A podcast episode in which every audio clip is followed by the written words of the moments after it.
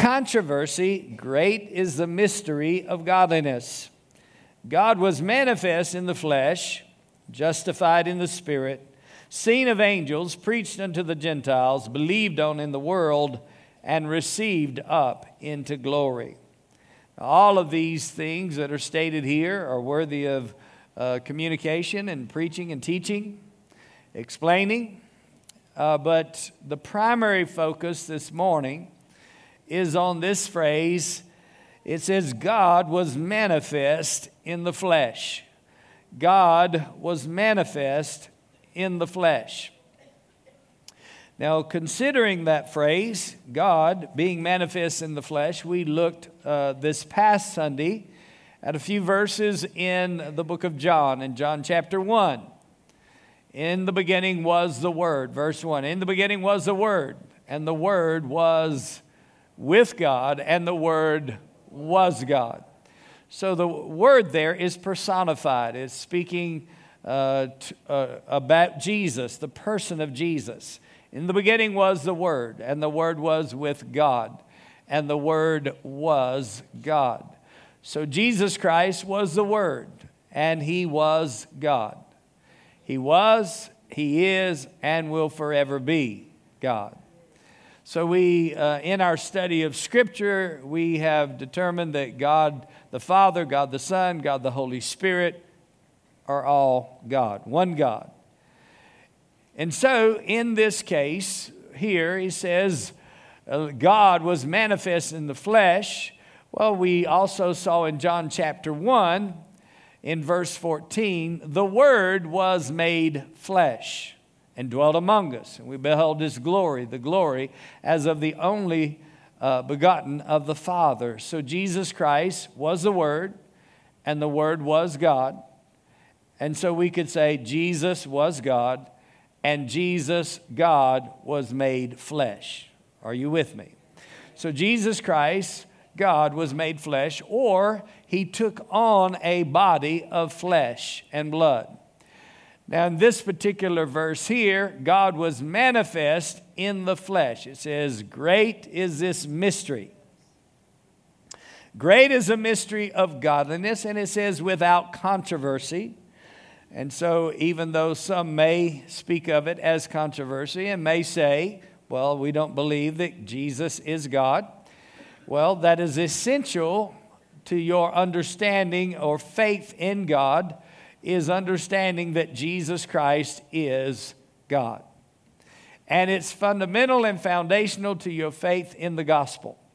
And so it's an important issue and an important thing that we must settle or should settle in our hearts regarding the deity of the Lord Jesus Christ, that he was indeed God manifest in the flesh. We also studied in the scripture and found that the Holy Spirit came upon Mary and she conceived in her womb. And so she conceived by the Holy Spirit and she was a virgin. A virgin shall conceive and bear a son. And so Jesus Christ was born of a virgin. He was born into this world. And so the virgin birth is also important for us to understand because without this virgin birth, there would, no, would not be a sinless Christ to come and redeem us. In other words, Jesus was born of a virgin, bypassed natural generation, and he was born without sin. Unlike every other human being, because all have sinned and come short of the glory of God, so all of humanity was, were sinners. We'd all sinned and come short of the glory of God, and we had sinned. But Jesus bypassed that sin nature and he got into this earth through a virgin birth, supernaturally conceived by the Holy Spirit.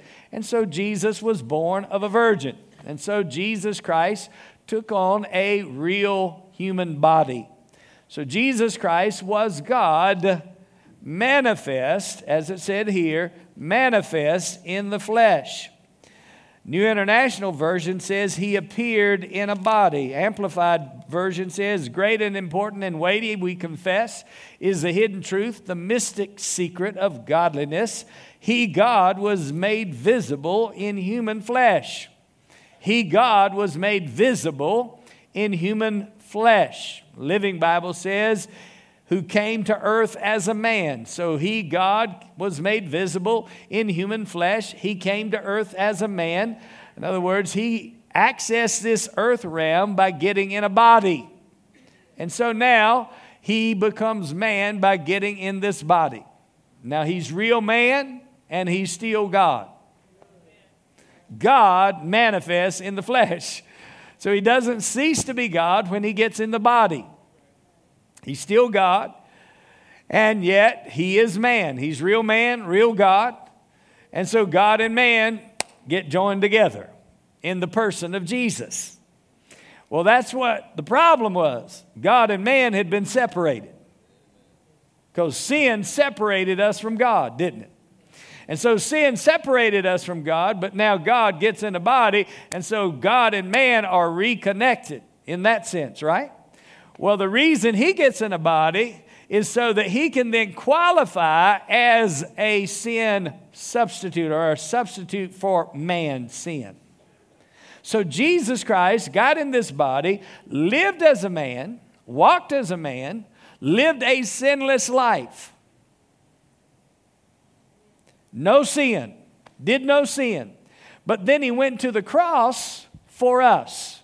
So he actually can qualify as our substitute. In the Old Testament, they sacrificed the blood of bulls and goats and so forth, and they offered that to cover the sins of the people for one year.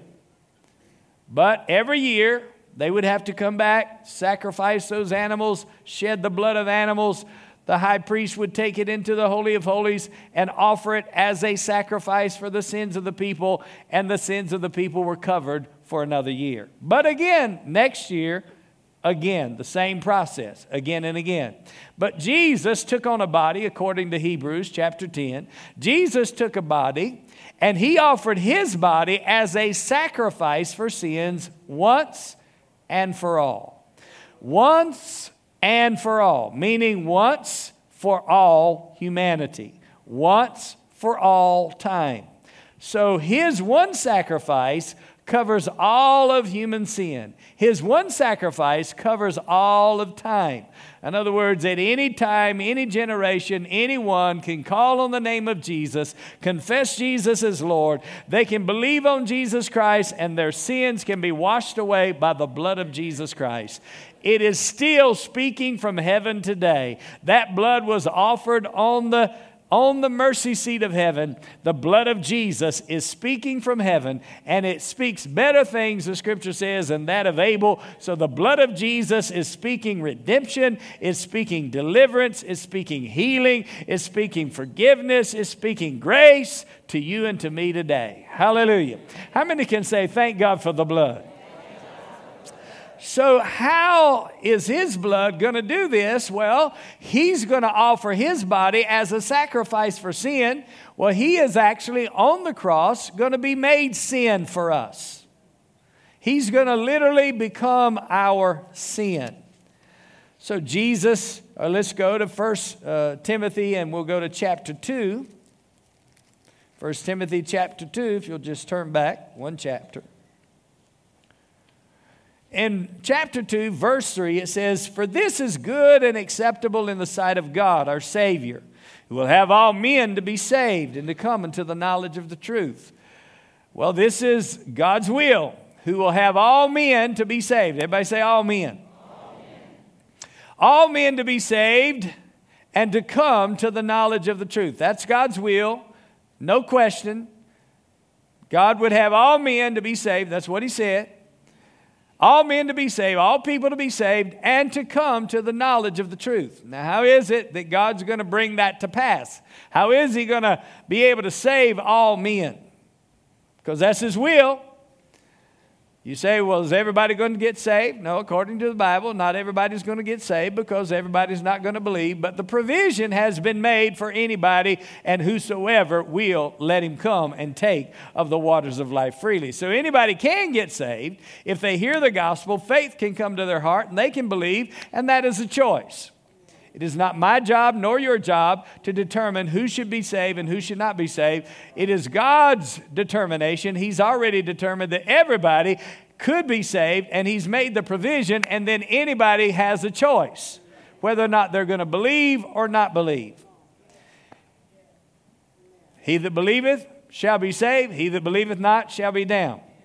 Now it's very simple. Go into all the world, preach the gospel to every creature. He that believes and is baptized shall be saved. He that believeth not shall be damned. So the choice then becomes theirs. No one can decide for someone else to be saved. That you can try to legislate it, right? But it doesn't work that way. You have to let people choose life. So God Himself says, I've set before you life and death.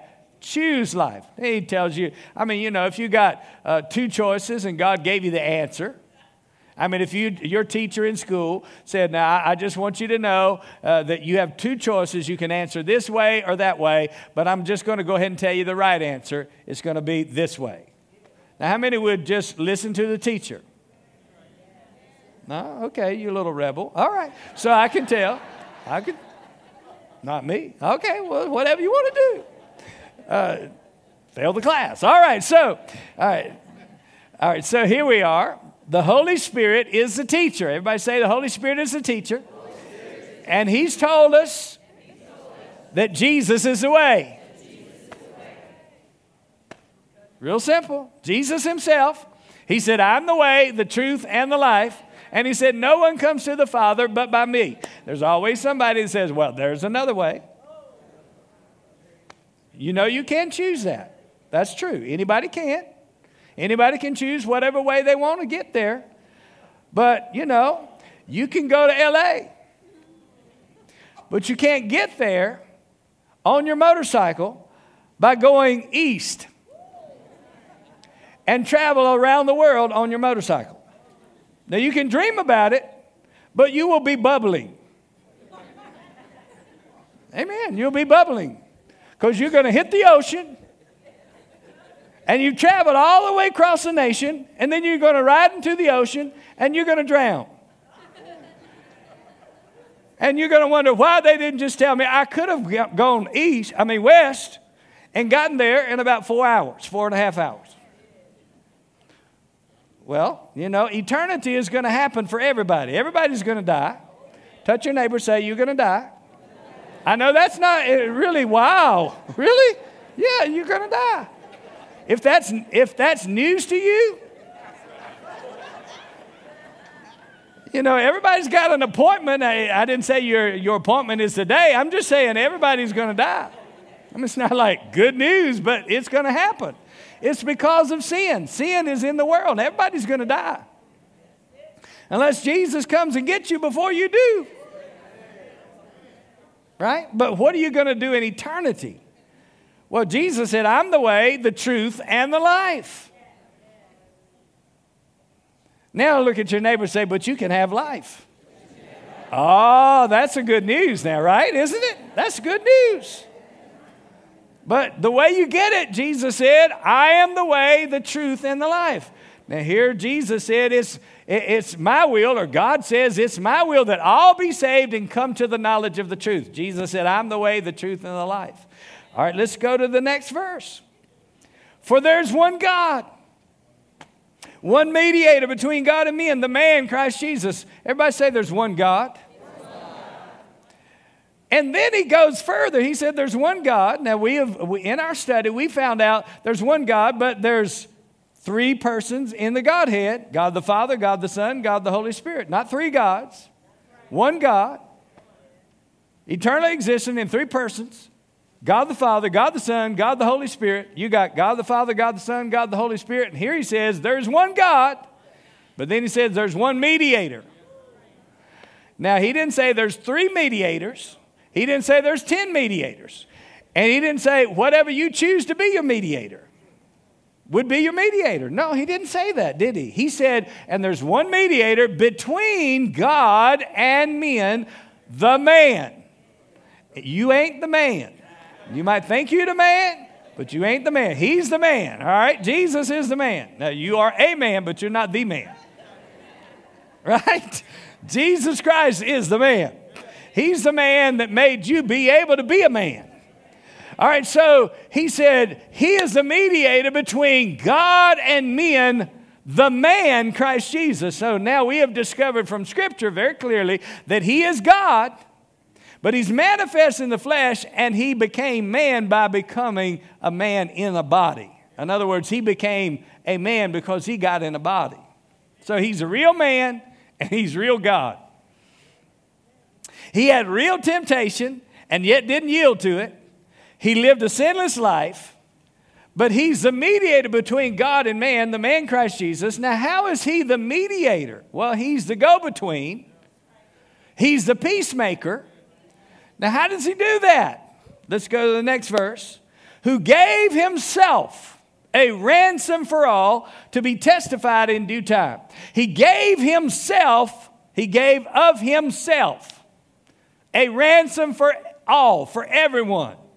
So he's a mediator between God and men, and not just some men, but all men, because he gave himself a ransom for all. In other words, he gave his body, he gave his life, he laid down his life so that we could then be reconciled or restored to God or brought back to God. A mediator is one that gets two people to come together.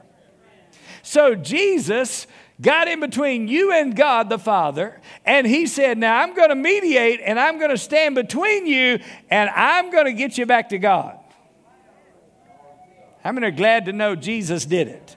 All right, so He did it, but He did it by becoming our sin. He who knew no sin, 2 Corinthians 5 21 says, He who knew no sin was made to be sin for us. For us means that He was our substitute. He got in a body, he identified with humanity. Now, he can identify with humanity by just getting in a body. He's in a body. That's a big difference from being in heaven. All right, so he's in a body, but then he's tempted like we are. So he's identifying further with man's weaknesses and he's dealing with that. And he's tempted in all points, but yet he didn't sin. Then he goes to the cross and he identifies further. He actually becomes our sin. He who knew no sin was made to be sin. So now the penalty for that sin is what? Death. The wages of sin is death. So once he pays the penalty for our sin and dies in our place, then the next phrase, remember, God was manifest in the flesh. What does it say next? Justified in the spirit.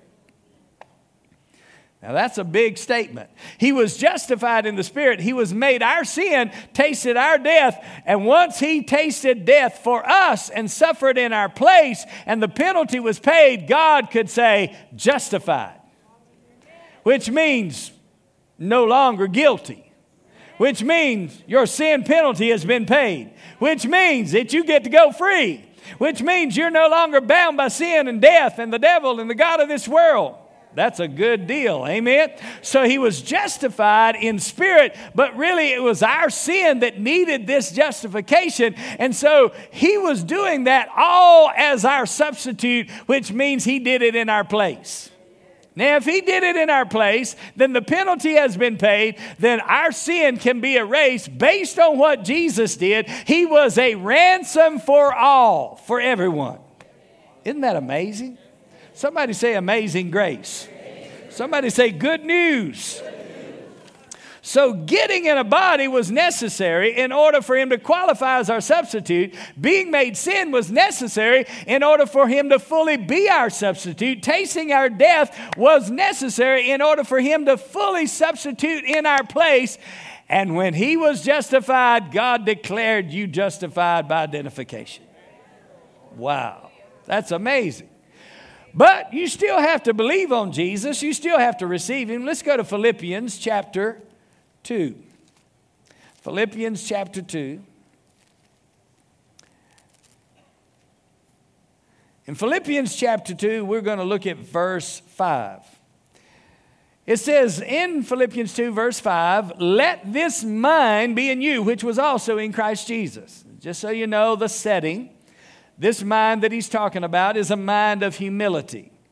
He said, Let this mind be in you, which was also in Christ Jesus, who being in the form of God, thought it not robbery to be equal with God.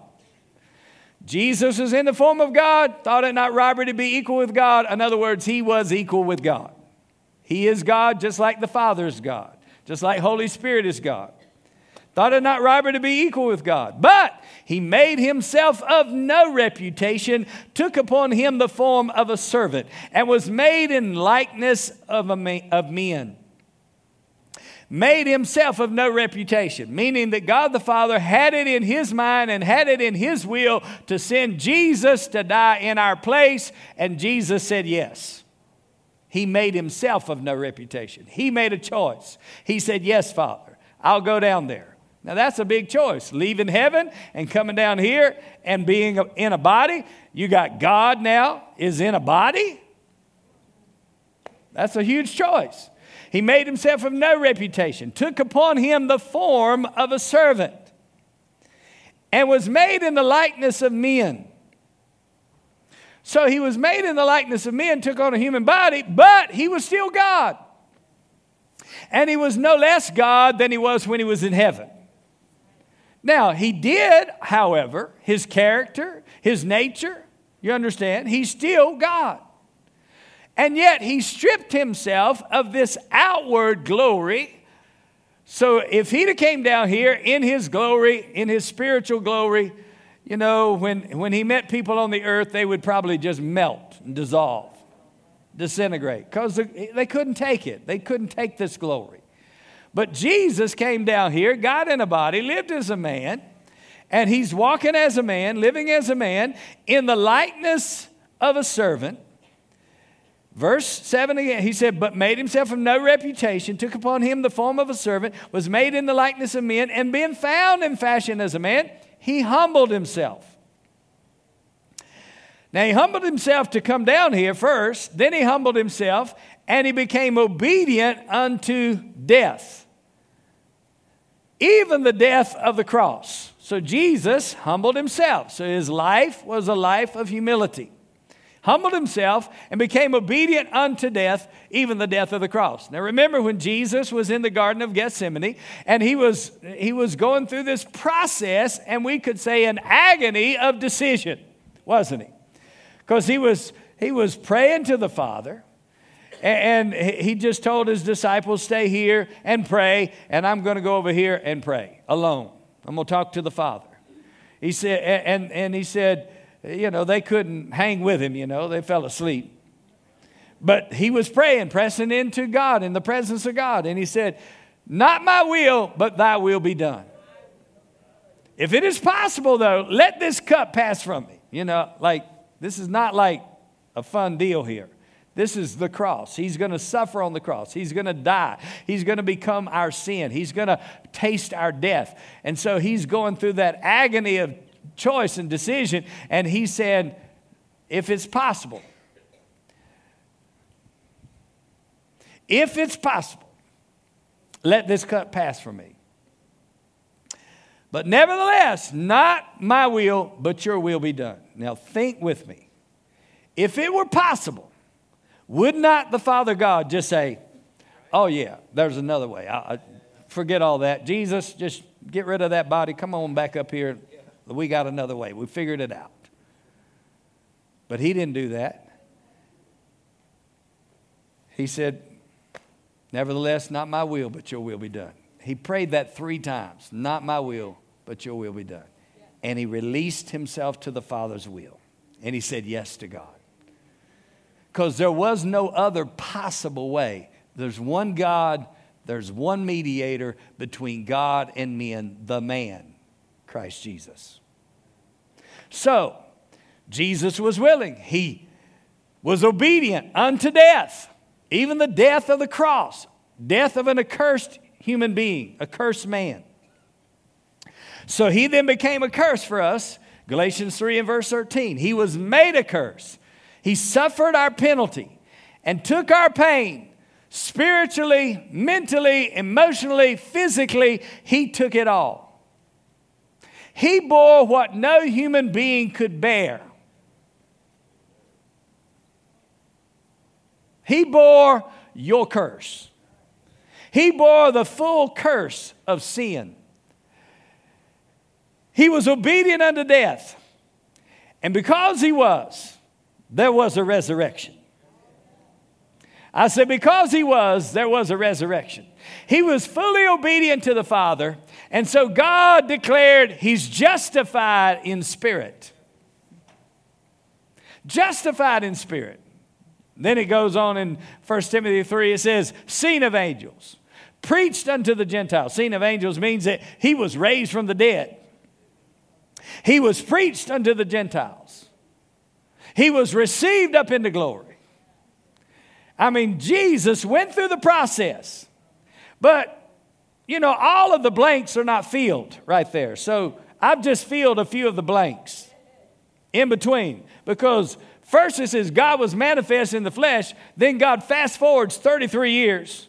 He's on the cross, He's suffering for us, He shed His blood, He gave His life, He died for us, suffered the penalty for sin, and God declared they're justified. But then there was a resurrection. And when the resurrection occurred, the devil did not laugh anymore. His mocking days stopped for a moment. I can tell you, his mocking days stopped because something happened in the realm of the spirit that shut the devil down. Verse 9 Wherefore, God also hath highly exalted him and given him a name which is above every name. God also exalted him and gave him a name which is above every name. Hallelujah to Jesus. He was raised from the dead. He was exalted, given a name above every name. That at the name, verse 10, that at the name of Jesus, every knee should bow of things in heaven, things in the earth, and things under the earth. Now listen to that. He's given him a name above every name, that at his name, the name of Jesus, every knee should bow. Now the Amplified Bible says every knee must bow. Every knee must bow, every tongue confess of things in heaven, things in earth, and things under the earth. Heaven, things in heaven, other translations say beings. I believe it's the Rotherham translation says beings in heaven, in earth, and beings under the earth. So we could say angels, men, and demons have to bow their knee to the name of Jesus Christ. There's power in the name of Jesus. Hallelujah to Jesus. I said, There is power in the name of Jesus. So you ought to get up in the morning and say, Jesus. Hallelujah. It says, every tongue, verse 11, and that every tongue should confess that Jesus Christ is Lord to the glory of God the Father. So, how did you get saved? You believed, Romans chapter 10, you believed in your heart that God raised Jesus from the dead. You confessed Jesus as Lord with your mouth. When you said Jesus is Lord, Jesus' life came right into your spirit. The mediator between God and men brought you right back together again. Hallelujah. With the Father. Father God. You were born of God. You received eternal life. You became a new creation in Jesus Christ. You were born of God. You became an overcomer in Christ Jesus. I'm telling you, something supernatural hit your spirit and you received life from God Himself. You were infused with the life of heaven. And God put His name on you. I said, God put His name on you. He put his name in you. I remember as a teenager starting to learn about the learn the word and find out some things, and I started exercising authority in the name of Jesus. And I really didn't know a whole lot, but I started doing what I knew, and then it started growing on the inside of me, and I started realizing the power and the authority that I had in the name of Jesus, and exercising my right of authority and dominion. And you can grow in your knowledge of Jesus and grow in your knowledge of who you are. Remember those seven sons of Sceva? They tried to cast the demons out of that man. And the demons in the man spoke up and said, because this is what the uh, seven sons of Sceva said. They said, In the name of Jesus, whom Paul preaches. In the name of Jesus, whom Paul preaches. So the demons spoke up and they said, Paul, I know. Jesus, I know. But who are you? And that demon, you know, that man just tore their clothes off and they ran, ran off. It's true, it's in the Bible. I didn't make it up. They said, but the demon said, Jesus I know and Paul I know, but who are you? But uh, which tells me something. Demons get to know who you are. That's why they fight you so much. Because they know that you are a new creation. They just don't want you to know it. They know that you're born of God. They just don't want you to know it. They know that you're an overcomer. They just don't want you to know it. They know that you're more than a conqueror. They just don't want you to know it. They know that you've been delivered from the power of darkness and translated into the kingdom of God's dear Son. They just don't want you to know it. They know that you've been raised and seated together with Christ in heavenly places. They just don't want you to know it. So they're trying to blind people's minds and keep them ignorant of God's word because they know if they can keep you ignorant and blind to the truth of God's word, they can keep you bound. But when you find out who Jesus is and who you are in Jesus, you're not just speaking the name, you're carrying the name. Hallelujah. And when you speak the name, you are releasing the authority that is in that name because you know who you are, you know whose you are, and you know what name that you have to declare and exercise your dominion and your authority through faith in the blood of Jesus Christ. So his blood carries authority. His name carries authority. And at the name of Jesus, every demon must bow. Hell must bow. Glory to God. If we dare to recognize that's just the devil messing with my mind. If we dare to recognize that's just a lie of the devil trying to attack me and my body.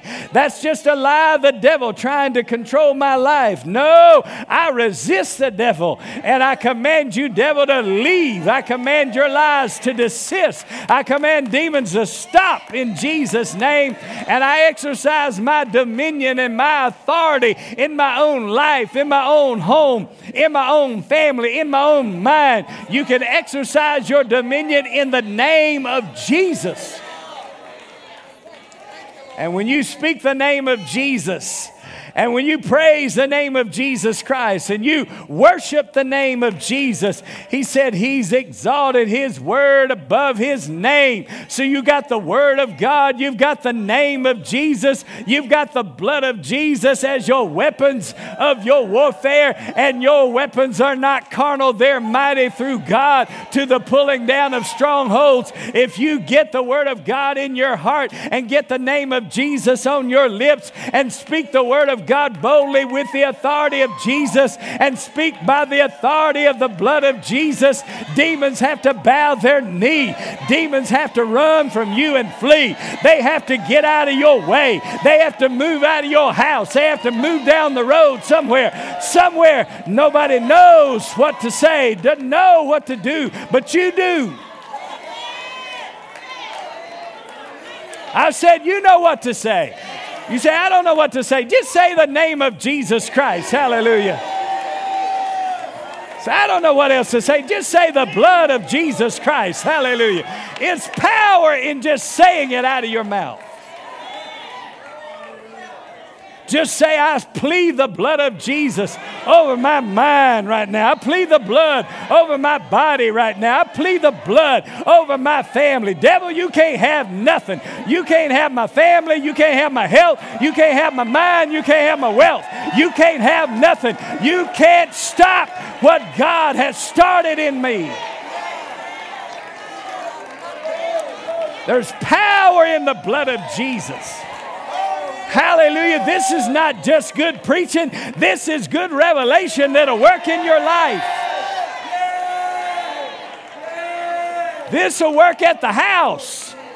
This will work riding down the road. This will work in your car. This will work on your job. This will work in your family. This will work on your body. This will work on your mind. This will work in any place, anytime. There is no place and there is no thing there is no demon that can stop the Word of God and the power of the name of Jesus and the blood of Jesus. When you get it in your heart and get it on your lips, there's a release of authority, and every demon must bow. I've made up my mind. I've made up my choice. I've decided I'm going to bow my knee to Jesus. And I declare Jesus is Lord. Hallelujah. Jesus is Lord. He was Lord when I got up this morning. He was Lord when I went to bed last night. He's Lord at lunchtime. He's Lord in the night season. He's Lord when the demons come to attack your mind. He's Lord when they come against your body. He's Lord when they come against your family. He's Lord when they come against your money. He's Lord when they come to steal and rob from you. Jesus is Lord.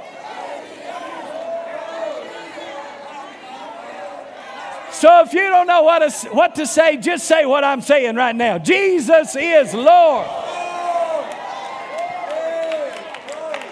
Just get up and say it Jesus is Lord. Hallelujah. Just say, I plead the blood of Jesus. Just say, I exalt the name of Jesus. Just say, there's power in the Word of God. Just say, I'm born of God. Just say, I'm an overcomer. Just say, I'm more than a conqueror.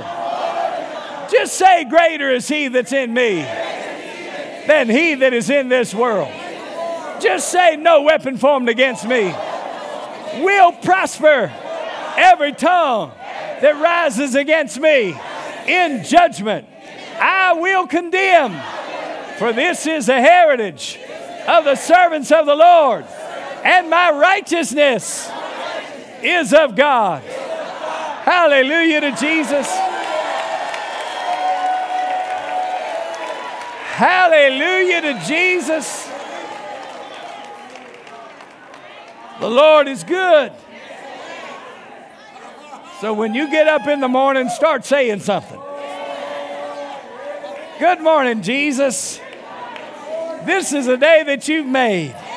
I'm going to praise you today. I'm not going to be afraid. I'm not going to be dismayed. I know the Lord is with me for today. I know the Lord is on my side today. I know the Lord goes before me today. I know the Lord prepares the way before me. I know the Lord makes every crooked place straight. Hallelujah. I know the Lord brings the valleys up and He brings the mountains down. I know the Lord gives me a plane to walk on and I will do His will today. Hallelujah. Amen. The Lord is good. I'm going to let you take your seat.